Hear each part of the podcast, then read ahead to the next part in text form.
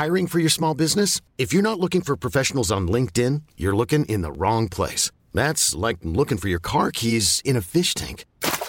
LinkedIn helps you hire professionals you can't find anywhere else, even those who aren't actively searching for a new job but might be open to the perfect role. In a given month, over 70% of LinkedIn users don't even visit other leading job sites. So start looking in the right place. With LinkedIn, you can hire professionals like a professional. Post your free job on linkedin.com slash achieve today.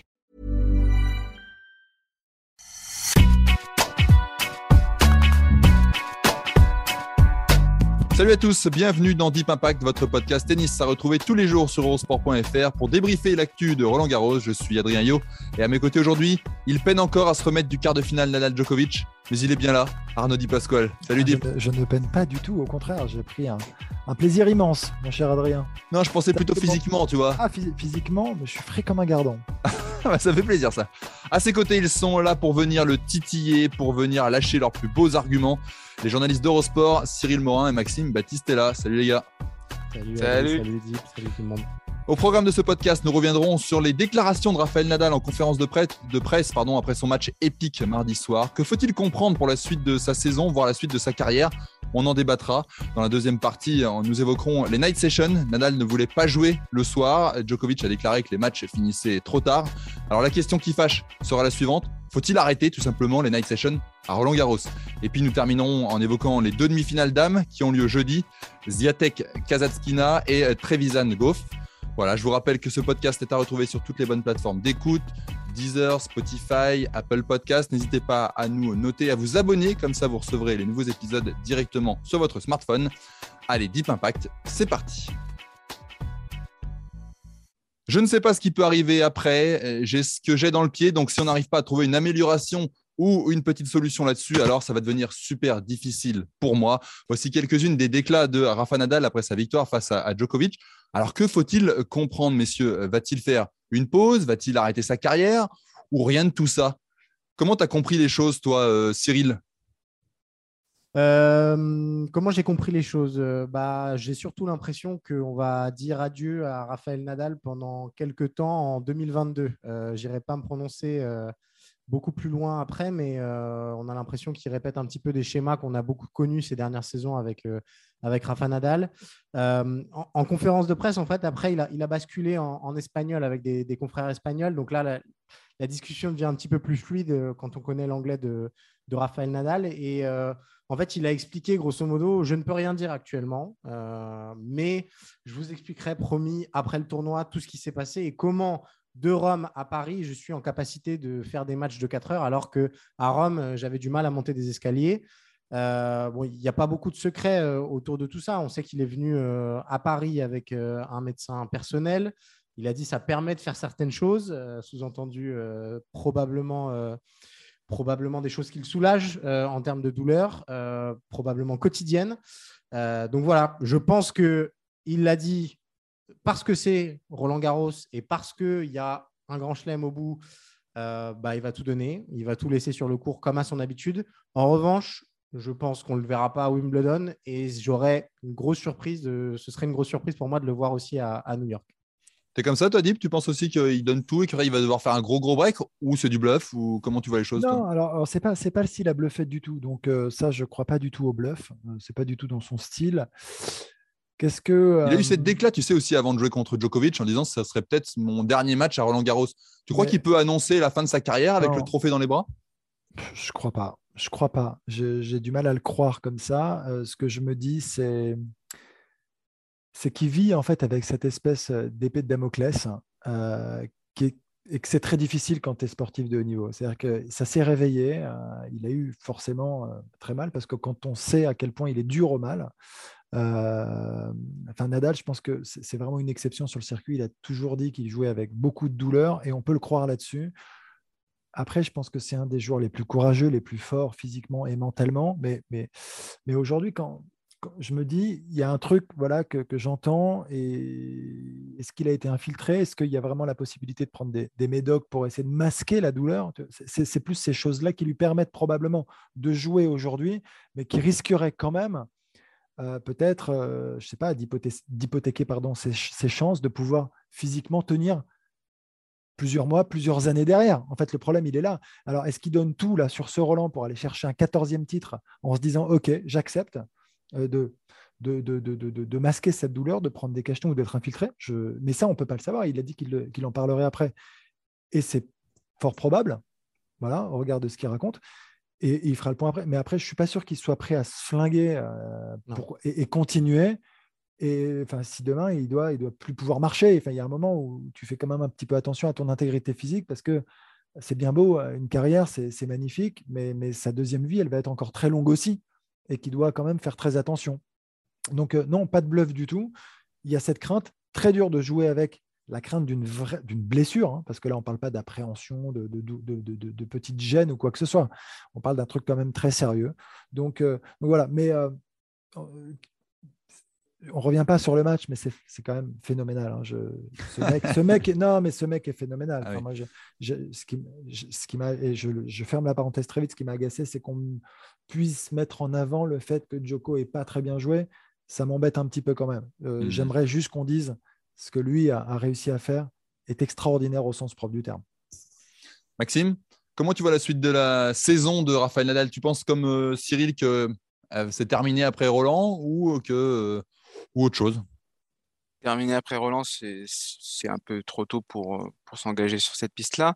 Par contre, là où je suis vraiment d'accord avec euh, Cyril, c'est que Wimbledon, j'ai vraiment de gros doutes.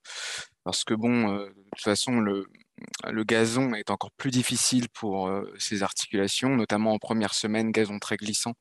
Donc pour ses genoux et pour, euh, et pour son pied, a, fortiori, ce sera plus compliqué. Donc ça m'étonnerait pas qu'il fasse la passe euh, sur Wimbledon. Qu'il joue sous infiltration, ça ne m'étonnerait pas non plus. Je suis assez d'accord avec Arnaud là-dessus. Quand on voit la différence entre sa posture, ses, ses, grimaces à Rome et la, manière dont il marchait, dont il avait du mal à marcher, et ce qu'il a fait encore hier et, euh, dimanche contre Félix au Géliassim, euh, il y a forcément quelque chose qui le soulage, forcément. Alors, on ne peut pas entrer dans les détails, on ne les connaît pas. On le saura peut-être s'il a envie de le dévoiler. Euh, en tout cas, oui, il, il, a, il a quelque chose, il a son médecin avec lui qui le rassure. Euh, et puis, ce, côté rassurant, je pense, est très, très important pour, euh, pour Rafael Nadal parce qu'il y a un aspect de sa personnalité qu'on qu'on oublie un peu beaucoup parce qu'il est parce que c'est le champion qu'il est, mais c'est un angoissé mm. Hallucinant, hein, Nadal. Euh, s'il y a une grande différence entre Nadal et Djokovic, au-delà du tennis, au-delà de plein de choses, c'est dans les personnalités. Djokovic, c'est quelqu'un qui a besoin d'affirmer qu'il est, qu'il euh, peut gagner, qu'il va gagner, qu'il a besoin de montrer sa confiance euh, au public. Nadal, c'est le contraire. Nadal, il a presque besoin de montrer qu'il est vulnérable, de montrer qu'il n'est qu'il pas favori, de montrer que tout est un peu contre lui. Et j'ai l'impression que même si on veut revenir un petit peu sur le match d'hier, comme, comme disait Arnaud, ça, ça l'a un peu libéré en début de match. L'impression, moi, d'où j'étais en tribune, je mmh. me disais, je me disais, c'est incroyable, il joue totalement libéré, il joue, comme s'il avait rien à perdre en fait. Il s'est mis dans cette position en disant la night session c'est pas pour moi, ça va pas pour, pour mon jeu, c'est peut-être mon dernier match. Alors ça ne veut pas dire qu'il ne le pense pas. Je pense qu'il le pense sincèrement. Mais en fait, ça participe aussi d'un état d'esprit qui lui, qui lui permet de produire son meilleur tennis en fait. Mais est-ce qu'il s'est pas libéré du fait de, de se dire bon, c'est peut-être mon dernier match à Roland, comme il l'avait dit. C'est peut-être, voilà, je, donne tout parce que je veux finir en apothéose. On a senti une libération à la fin. certes, En fait, il a expliqué en conférence de presse après coup, et c'est peut-être uniquement lié au fait d'affronter Djokovic, c'est que euh, face à d'autres joueurs, tu peux avoir des plans B. Il a utilisé cette expression-là. C'est-à-dire que peut-être face à Ogé Aliassim, face à d'autres joueurs un peu plus faibles, tu peux te permettre d'avoir d'autres solutions pour t'en sortir par un trou de souris face à Djokovic, euh, tu n'as pas d'autre option que de tout donner et d'avoir une auto-exigence envers toi-même euh, qui met le, niveau hyper haut. Donc, il a utilisé cette euh, comparaison plan B, plan A en disant face à Djokovic, j'ai pas d'autre solution que d'être au top. Et donc, bah, ça m'a permis d'élever ce niveau-là. Et même lui, il l'a dit, il a été très surpris de tout ça. Donc, je pense que c'est plus lié à l'enjeu autour du match et au fait que ce soit Djokovic plus qu'au débat qu'on a pu avoir sur les night sessions, etc. Et on ne va pas empiéter sur les débats qui vont venir avant la, demi-finale, mais peut-être qu'on peut retrouver un Rafael Nadal un peu plus sur courant alternatif face à d'autres adversaires. Hmm. Bon, alors vous le voyez comment, les gars, si on doit conclure? Moi, je, pense, Adrien, pour répondre à ta question sur est-ce qu'il va partir, s'il gagne le 14e, est-ce qu'il serait en capacité de partir? euh, Peut-être, euh, lui seul le sait. Ce serait dommage quand on voit la demi-saison qu'il vient de réaliser euh, parce que. C'est Sampras qui s'est arrêté comme ça sur, sur une dernière victoire en, Grand Chelem. C'est vrai, mais c'était. sur la 14e. C'est vrai, c'est toujours beau de, de, de, partir en apothéose, mais c'était quand même très très différent la dernière saison de Sampras, c'est une saison de souffrance. Hein. Souffrance au niveau des résultats, pas que ah souffrance physique. Hein. Il faut, se rappeler, faut, se rappeler de son, dernier Wimbledon à Sampras. Hein. C'est triste. Il perd, contre Bastel de, sur le cours numéro 2, le cimetière mmh. des légendes. Euh, c'est assez pitoyable pour mmh. un, mec qui a été septuple champion à Wimbledon. Et en fait, l'US Open, c'est un peu comme une résurrection improbable. Je me souviens de cette US Open troisième tour et il tape Rosetsky en 5-7. C'était déjà très très difficile pour Sampras. On, on disait même que là, il avait peut-être tout donné sur ce troisième tour. Et en fait, l'épopée va durer jusqu'à la finale. Et vu le champion que c'était, il, a fini en mmh. apothéose. Mais même lui, quand il gagne cette US Open, il dit pas au revoir. Il dit au revoir le Wimbledon de l'année suivante, alors qu'il a plus rejoué depuis, en disant Ouais, non, en fait, j'ai plus envie de revenir. Mmh. Et donc, ça, pourrait, se produire uniquement dans ce cadre-là, c'est ce que tu dis. Je pense, je pense que c'est exactement ça. En imaginant un petit peu ce scénario, il gagne Roland, il peut plus jouer parce qu'il y, a vraiment cette blessure enfin, qui, ressurgit ou autre chose, j'en sais rien. Et donc, tu as X mois comme ça sans, pouvoir, sans, rejouer. Et il y a un moment où, en effet, tu prends cette décision. Mais s'il peut rejouer rapidement, je ne vois pas comment. Il peut tirer, tu vois, il, peut tirer sa révérence. Non, il, aime trop, il aime faire l'impasse, faire l'impasse sur Wimbledon, possiblement, possiblement. Mais c'est ce que je sais pas si c'est Cyril ou toi Maxime, mais ce que vous disiez. Eh, regarde la, saison qu'il est en train de faire, c'est pas possible. Hmm. Et il peut pas. Et moi, j'en parlais avec Cyril en préparant l'émission. Aller chercher le Grand Chelem pour finir sur une apothéose incroyable. Tu joues sous infiltration jusqu'à jusqu'à début septembre. Et à la début septembre, tu tires ta révérence, tu as fait le grand chelem, paf, terminé. Et là, là, les gars, on serait là, là, il faut pas. Bon, bref, on spécule, on, verra, mais bon, c'est bien. C'était intéressant de vous entendre, euh, vous entendre sur, euh, sur la suite de, de Nadal, évidemment.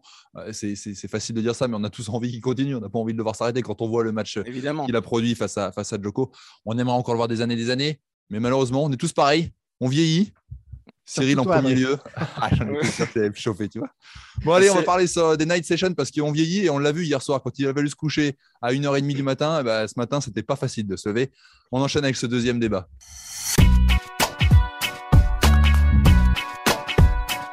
Les night sessions ont beaucoup fait parler ces derniers jours. Nadal avait clairement euh, demandé à jouer en, session de, jour. Djokovic a déclaré que ça finissait trop tard. Alors, la question qui fâche, elle est volontairement euh, un peu provoque. Euh, est-ce qu'il faut les supprimer à Roland Garros? Cyril? Non, tu as déjà commencé, Cyril. Deep? Non, les supprimer, non. Non, non, pas les supprimer. Les amender? Les amender, exactement, ouais, légèrement. C'est-à-dire que les faire commencer peut-être un petit peu plus tôt, à mon sens. Euh, mais les garder parce que je pense que ça, donne quelque chose d'assez spécial quand même, d'avoir un peu le, match phare euh, comme ça tous les jours. Je trouve ça, et puis ça se fait aussi sur les autres grands chelems, me semble-t-il. Donc euh, je trouve ça plutôt bien. sur les autres grands chelems, il y a quand même eu aussi des matchs qui ont déjà fini très très tard aussi. Après, peut-être que la différence, c'est la terre battue peut-être une surface aussi plus exigeante euh, par définition, et donc, euh, essayer peut-être de, modifier ça, mais de là à tout de suite se dire ça fonctionne pas, non, j'y crois pas. au contraire, je trouve ça quand même absolument génial d'avoir euh, une affiche comme ça, assez excitante tous les jours, mais peut-être que c'est un peu tard. 20h45, en effet, ça peut, pour des matchs masculins, euh, en cinq manches. Là, il y en a eu quatre hein, de 7. Hein. Imagine un set de plus euh, et c'était une heure de plus, hein, parce que au moins, probablement. Donc ça faisait, là, ça fait beaucoup parce qu'il faut imaginer derrière, pour comprendre quand même euh, que tu finis vers une heure ou deux heures du mat. Tu as conférence de presse. Derrière, tu dois aller au vestiaire gentiment prendre ta petite douche quand même parce que tu as transpiré. Puis derrière, tu vas te faire masser en général parce que tu as souffert, puis il faut manger parce que tu n'as pas mangé et qu'il faut se nourrir et se ressourcer de ce côté-là. On, fait, on fait les comptes, en arrêtant à 1h ou 2h du mat, tu n'es pas couché avant 4-5 heures du mat. Hein. C'est terrible. Donc, c'est pareil. Là, euh, pour la suite de la compétition, c'est bien, le lendemain, tu dors et tout, mais le surlendemain, tu ne fais pas le malin non plus.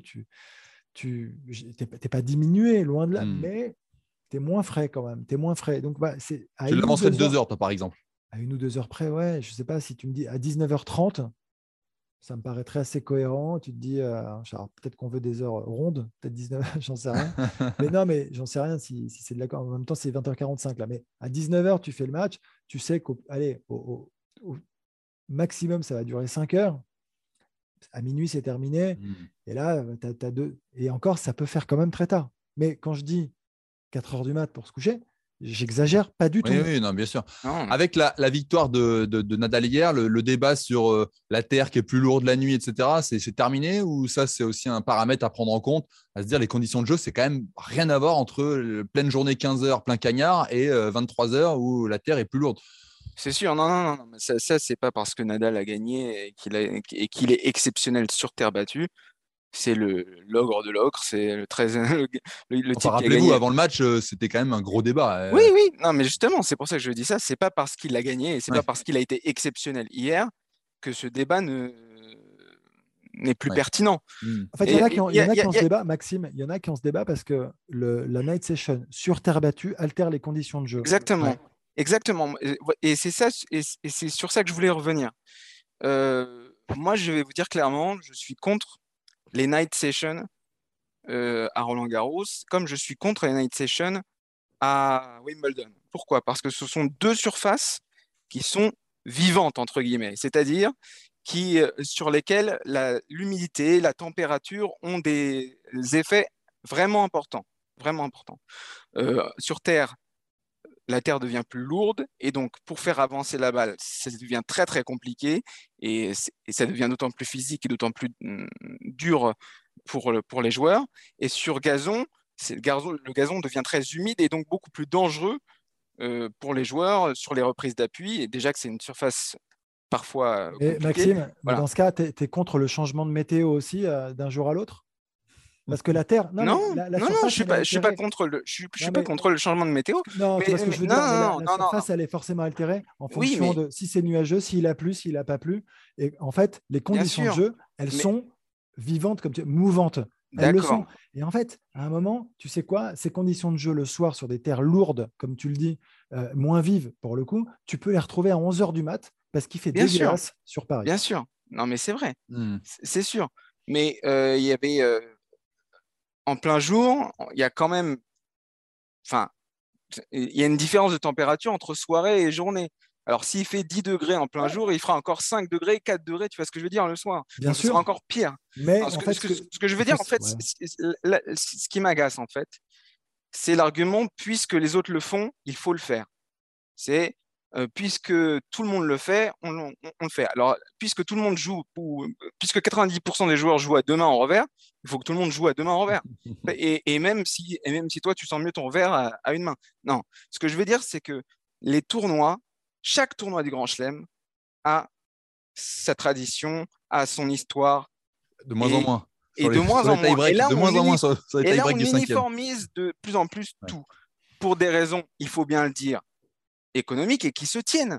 Oui, bien sûr. Les, les night sessions, ça fait plus d'argent pour le pour le pour l'organisateur du tournoi et ça permet aussi aux joueurs d'avoir des plus gros prize money. Il a précisé d'ailleurs Nadal que ça faisait partie de... mais, ça, mais, mais ça c'est un argument euh, on est d'accord totalement recevable, euh, totalement recevable. On entend ton, on entend ton argument Maxime. Euh, Cyril, on pense pas aux spectateurs aussi qui se caillent là. Il y avait des plaids là, tout le monde mais des plaids le soir. On n'est pas à New York en plein mois d'août ou plein de mois de septembre. On n'est pas à Melbourne en plein mois en plein été. On est au printemps, début d'été à Paris. ça, ça c'est une idée reçue. Euh, je peux t'assurer qu'à Melbourne, le soir, tu peux te cailler les miches. je peux t'assurer qu'à l'US Open, tu peux te cailler aussi. Ça, c'est une idée reçue. D'accord. Je vous assure. je pense que honnêtement, si tu parles aux gens euh, qui étaient présents hier soir dans les tribunes, ils, parleront peut-être en huitième thème euh, de la météo plutôt que Oui, mais d'hier, hier, mais un autre match. Non, mais je pense quand même que malgré tout, ça a rempli un certain vide. moi, je suis assez d'accord avec, avec Deep. je suis complètement pour les garder. je trouve que ça apporte autre chose au tournoi. c'est assez marrant de voir à 19h, bah voilà, il y a des costards cravates qui viennent à, à Roland Garros. C'est un autre public. c'est des gens qui te disent aussi, bah moi, en fait, la journée, je bosse, donc je ne peux pas regarder Roland Garros. Donc là, le soir, ça me permet d'avoir au moins au long de la quinzaine ce fil rouge que je peux suivre. donc, je pense que le public, euh, ou en tout cas un certain public, s'y retrouve. Euh, je pense que les joueurs ne sont pas si réfractaires que ça. On en a beaucoup entendu parler, mais ce qui pose vraiment problème, et c'est ce que disait Deep, c'est le fait de commencer à 20h45. Déjà, ça, je pense que ça pose un vrai problème. Et même un mec comme Alcaraz, qui a 19 ans, qui a de l'énergie à revendre, même euh, lui a expliqué que vraiment ça prenait du temps. Et effectivement, il a expliqué le même procès que, que Carnot de bah, en fait, tu ne te couches pas avant 2-3 heures mmh. après le match moi, je pense qu'il faut, avancer effectivement euh, euh, l'horaire. C'est un petit peu euh, la position qu'a prise Amélie Mauresmo aujourd'hui pendant, son point presse, qui était très attendu. elle a expliqué qu'il y avait une possibilité peut-être aussi de démarrer les matchs un petit peu plus tôt. À partir de la deuxième semaine, on commence sur le Philippe Chatrier à midi. Bon, bah, pourquoi pas commencer à 11h pour gagner une heure quelque part. voilà, il y a, d'autres possibilités. Mmh. Et euh, il faut aussi voir euh, que c'est des créneaux d'exposition incroyables et il va falloir que Roland, et on en a un petit peu parlé aussi en sous-main, euh, réussisse aussi à proposer des, affiches féminines. ça a été un, gros souci sur les, deux années passées. L'année dernière, il y a eu deux matchs. Cette année, un match. C'est dû autant au format du tennis féminin, puisque effectivement, si vous mettez Sviatek au premier tour, que Sviatek gagne 6-2, 6-1 en une heure de jeu, bah, les spectateurs, je ne suis pas sûr qu'ils en aient complètement pour leur argent. Oui, alors je vais te dire aussi autre chose. Euh, moi qui suis allé voir, qui ai eu la chance d'avoir des places pour euh, une session de jour sur le Philippe Chatrier, bah, du coup, à l'inverse, j'ai eu deux matchs euh, de femmes et un match d'hommes. Donc tu te retrouves finalement un peu dépossédé de, gros, d'un gros match en étant en session de jour. Et je sais que plein de personnes sont plaints en se disant bah ouais, on a des places pour le Châtrier, mais finalement on voit deux matchs euh, moyens et un match avec une grosse tête d'affiche. Quoi. Alors contrairement à ce que disait Maxime, c'est vrai que c'est comme moi je trouve ça intéressant de regarder ce qui se fait ailleurs. Moi je trouve qu'à Melbourne et à, New York ça marche bien parce que bah, tu, peux avoir deux matchs à partir de 19h ou 18h30. Euh, tu as souvent un match féminin. Euh, en apéro, voilà, du, de la grosse affiche. Et ça permet aussi de créer une ambiance dans le stade. C'est-à-dire que là, c'est, ça va très vite, euh, finalement, à, part hier, mais ça va très vite. Là, tu peux te dire qu'à partir de 19h jusqu'à 1h du matin, c'est le même public mm. qui s'est chauffé sur un premier match qui peut durer, qui peut être accroché. Donc voilà, moi je, pense Si on veut l'égalité entre les hommes et les femmes, il faudrait mettre un match de chaque, quoi. Tu vois, ce serait. Il y a ça. On n'arrête pas de parler de ça, de cette égalité, etc. Pourquoi toujours les hommes en avant? Mettons un peu les femmes en avant notre consultante euh, Barbara Rachette a aussi évoqué la possibilité de mettre peut-être un match de double. Ça, c'est vrai que ça peut être quelque chose d'intéressant pour aussi offrir cette exposition-là. C'est des choses assez spectaculaires. Voilà. Donc, il y a, peut-être des solutions à trouver. Et Amélie Mauresmo, elle n'a pas du tout été fermée à, toutes ces positions-là. Euh, voilà, c'est sa première année en tant que directrice du tournoi. Elle a aussi hérité d'un contrat qu'elle n'avait pas forcément négocié elle-même. Donc, euh, il y a, des possibilités euh, d'amélioration, je pense. moi, je. Maxime, un dernier point. juste pour revenir, euh, Cyril disait que ça marchait très bien à l'US et à l'Open d'Australie. Je suis totalement d'accord. Ça marche très bien à l'US et à l'Open d'Australie. Mais la tradition de l'US Open, c'est le show à l'américaine. C'est tout le monde crie pendant, pendant le match c'est les lumières, c'est les, les, stars, c'est ça, mais c'est les rockstars, c'est un peu. Euh, il y avait des, il y avait des stars dans le public hier. Oui, oui, mais bon, c'est ce que je veux dire, c'est que chaque tournoi a sa, a, sa tradition et a sa, sa manière d'être vécu, en fait. Euh, L'Open d'Australie, euh, Arnaud faisait, faisait remarquer à juste titre que le soir, ça peut être frais, mais justement, la night session, c'est très intéressant en Australie parce que l'été australien, c'est très violent. C'est-à-dire que la plupart des, des, matchs en deux jours, ça arrive quand même très souvent qu'on arrive à 45 degrés euh, et ça devient même presque dangereux. Donc pour les joueurs, c'est même, c'est même bien les night sessions en Australie parce que ça permet justement physiquement de, se préserver, tout ça. En France, euh, à Roland Garros, journée à 45 degrés, c'est quand même très, mmh. très, très rare. Donc, il y a, y a, suivant les pays, suivant les, suivant les traditions, il y a des choses qui fonctionnent et d'autres qui fonctionnent un peu moins. Voilà, c'est tout ce que je dis. Un dernier point que j'ajouterais, il y en a beaucoup parlé aussi, parce que c'était Amazon Prime qui diffusait le match, si ça avait été France Télé et accessible au plus grand nombre, je pense Ah qu'il y aurait eu moins de, de débats sur les affiches le soir, euh, et notamment cette grande affiche entre Djoko et, et Nadal, qui, euh, voilà, on sait très bien que le service public et Delphine Arnott a tapé du poing sur la table parce que, euh, voilà, c'était pas accessible au plus grand nombre, même si Amazon a fait l'effort de le donner en gratuit pour tout le monde. Et c'était, c'était à souligner que c'était un, un beau geste. euh, Et pour, et pour, et pour d'ailleurs défendre un peu Amélie Mauresmo, c'est elle qui a, qui a négocié ça avec euh, Amazon. Et puis aussi sur le fait qu'il n'y ait qu'une affiche féminine en night session lors de cette quinzaine, faut bien dire ce qui est. euh, les, les favorites sont tombées tellement tôt, la plupart des favorites sont tombées tellement tôt qu'au niveau des affiches, c'était très difficile. Mm, mm. Et c'est et, et c'est c'est aussi le c'est aussi ça. Il faut. Elle, elle avait expliqué dans sa conférence de presse d'avant au tournoi que euh, n'allait pas faire de quota quoi. C'est elle, elle est elle est là pour promouvoir le tennis féminin évidemment un peu plus si c'est possible, mais parfois c'est c'est difficile. Voilà. Allez, on enchaîne, messieurs, sur la dernière partie. On va se pencher sur les demi-finales qui auront lieu jeudi.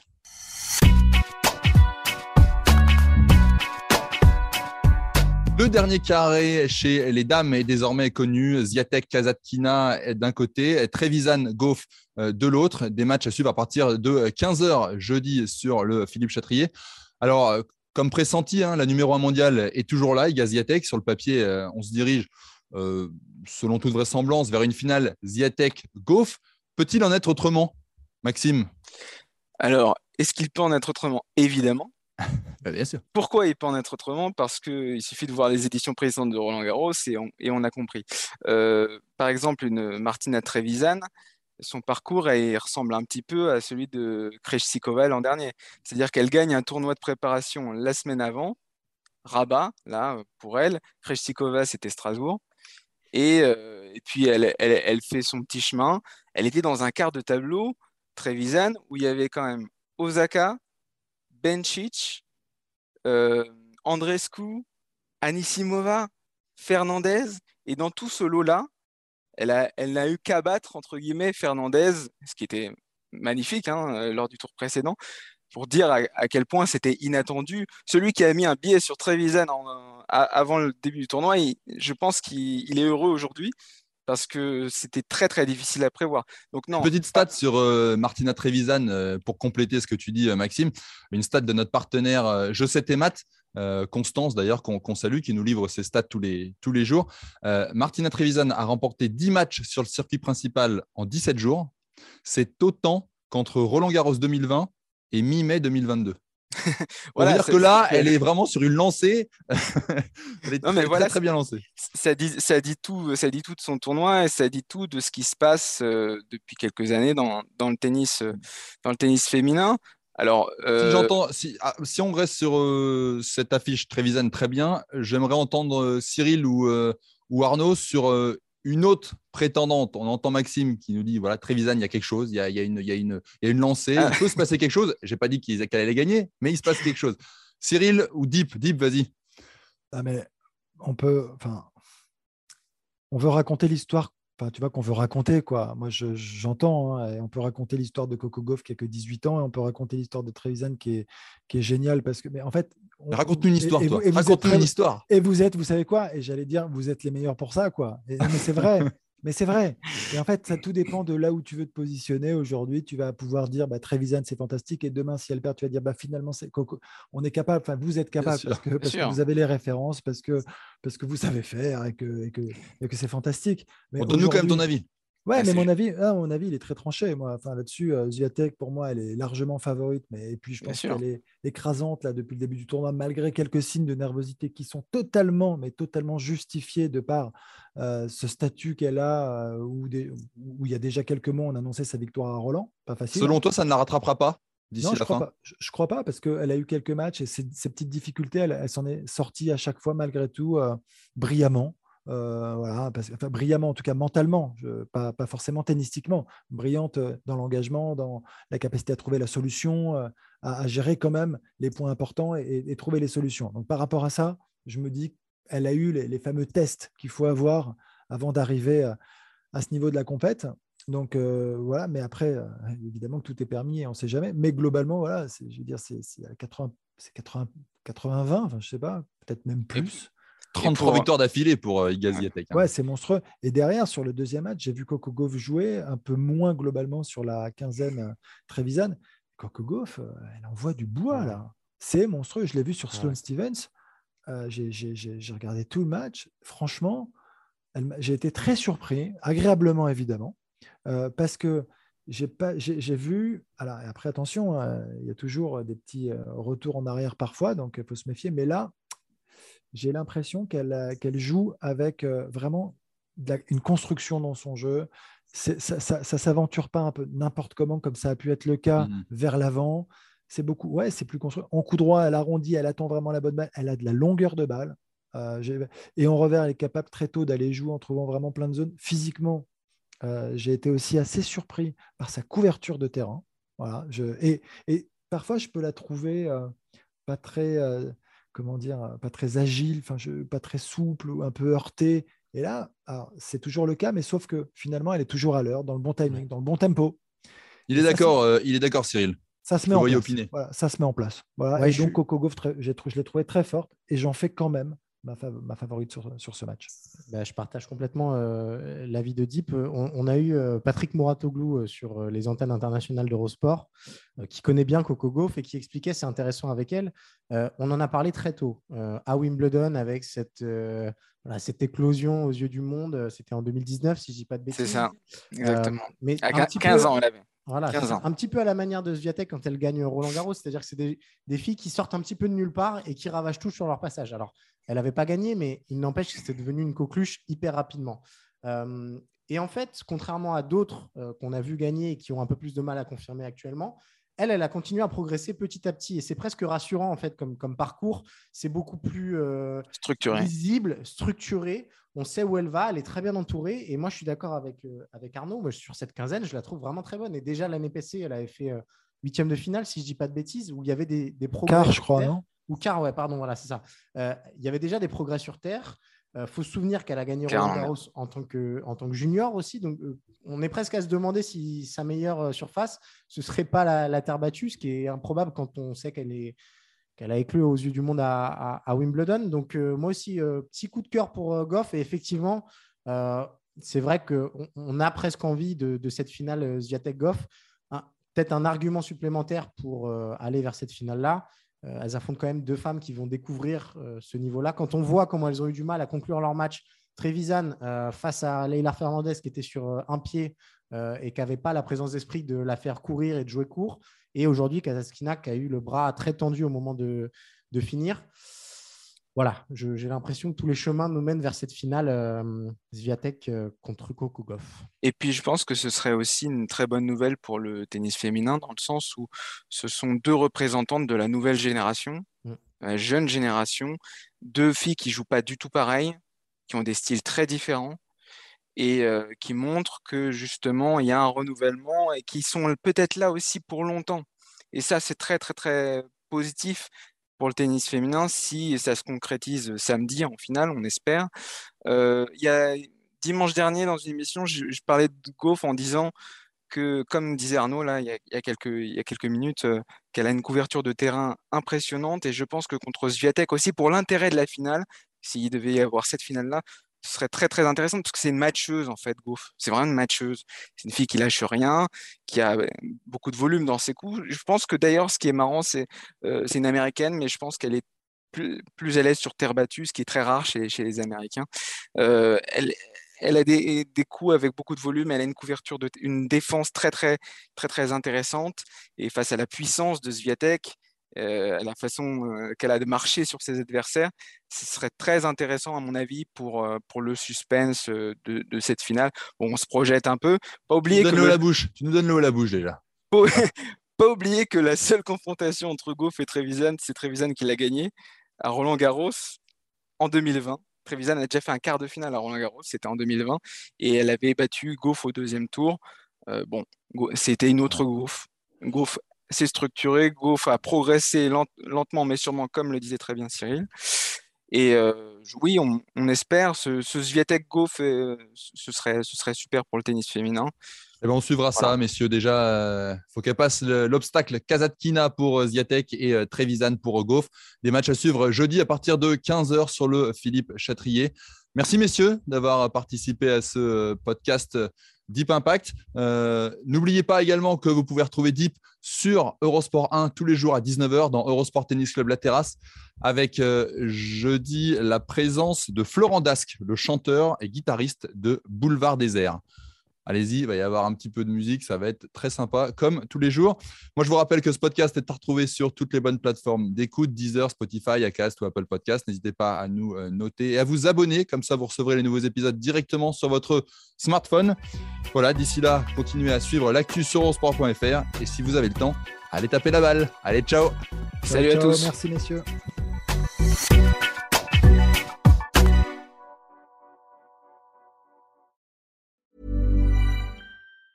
Hey, it's Danny Pellegrino from Everything Iconic. Ready to upgrade your style game without blowing your budget? Check out Quince. They've got all the good stuff shirts and polos, activewear, and fine leather goods, all at 50 to 80% less than other high end brands. And the best part? They're all about safe, ethical, and responsible manufacturing. Get that luxury vibe without the luxury price tag. Hit up quince.com slash upgrade for free shipping and 365 day returns on your next order. That's quince.com slash upgrade.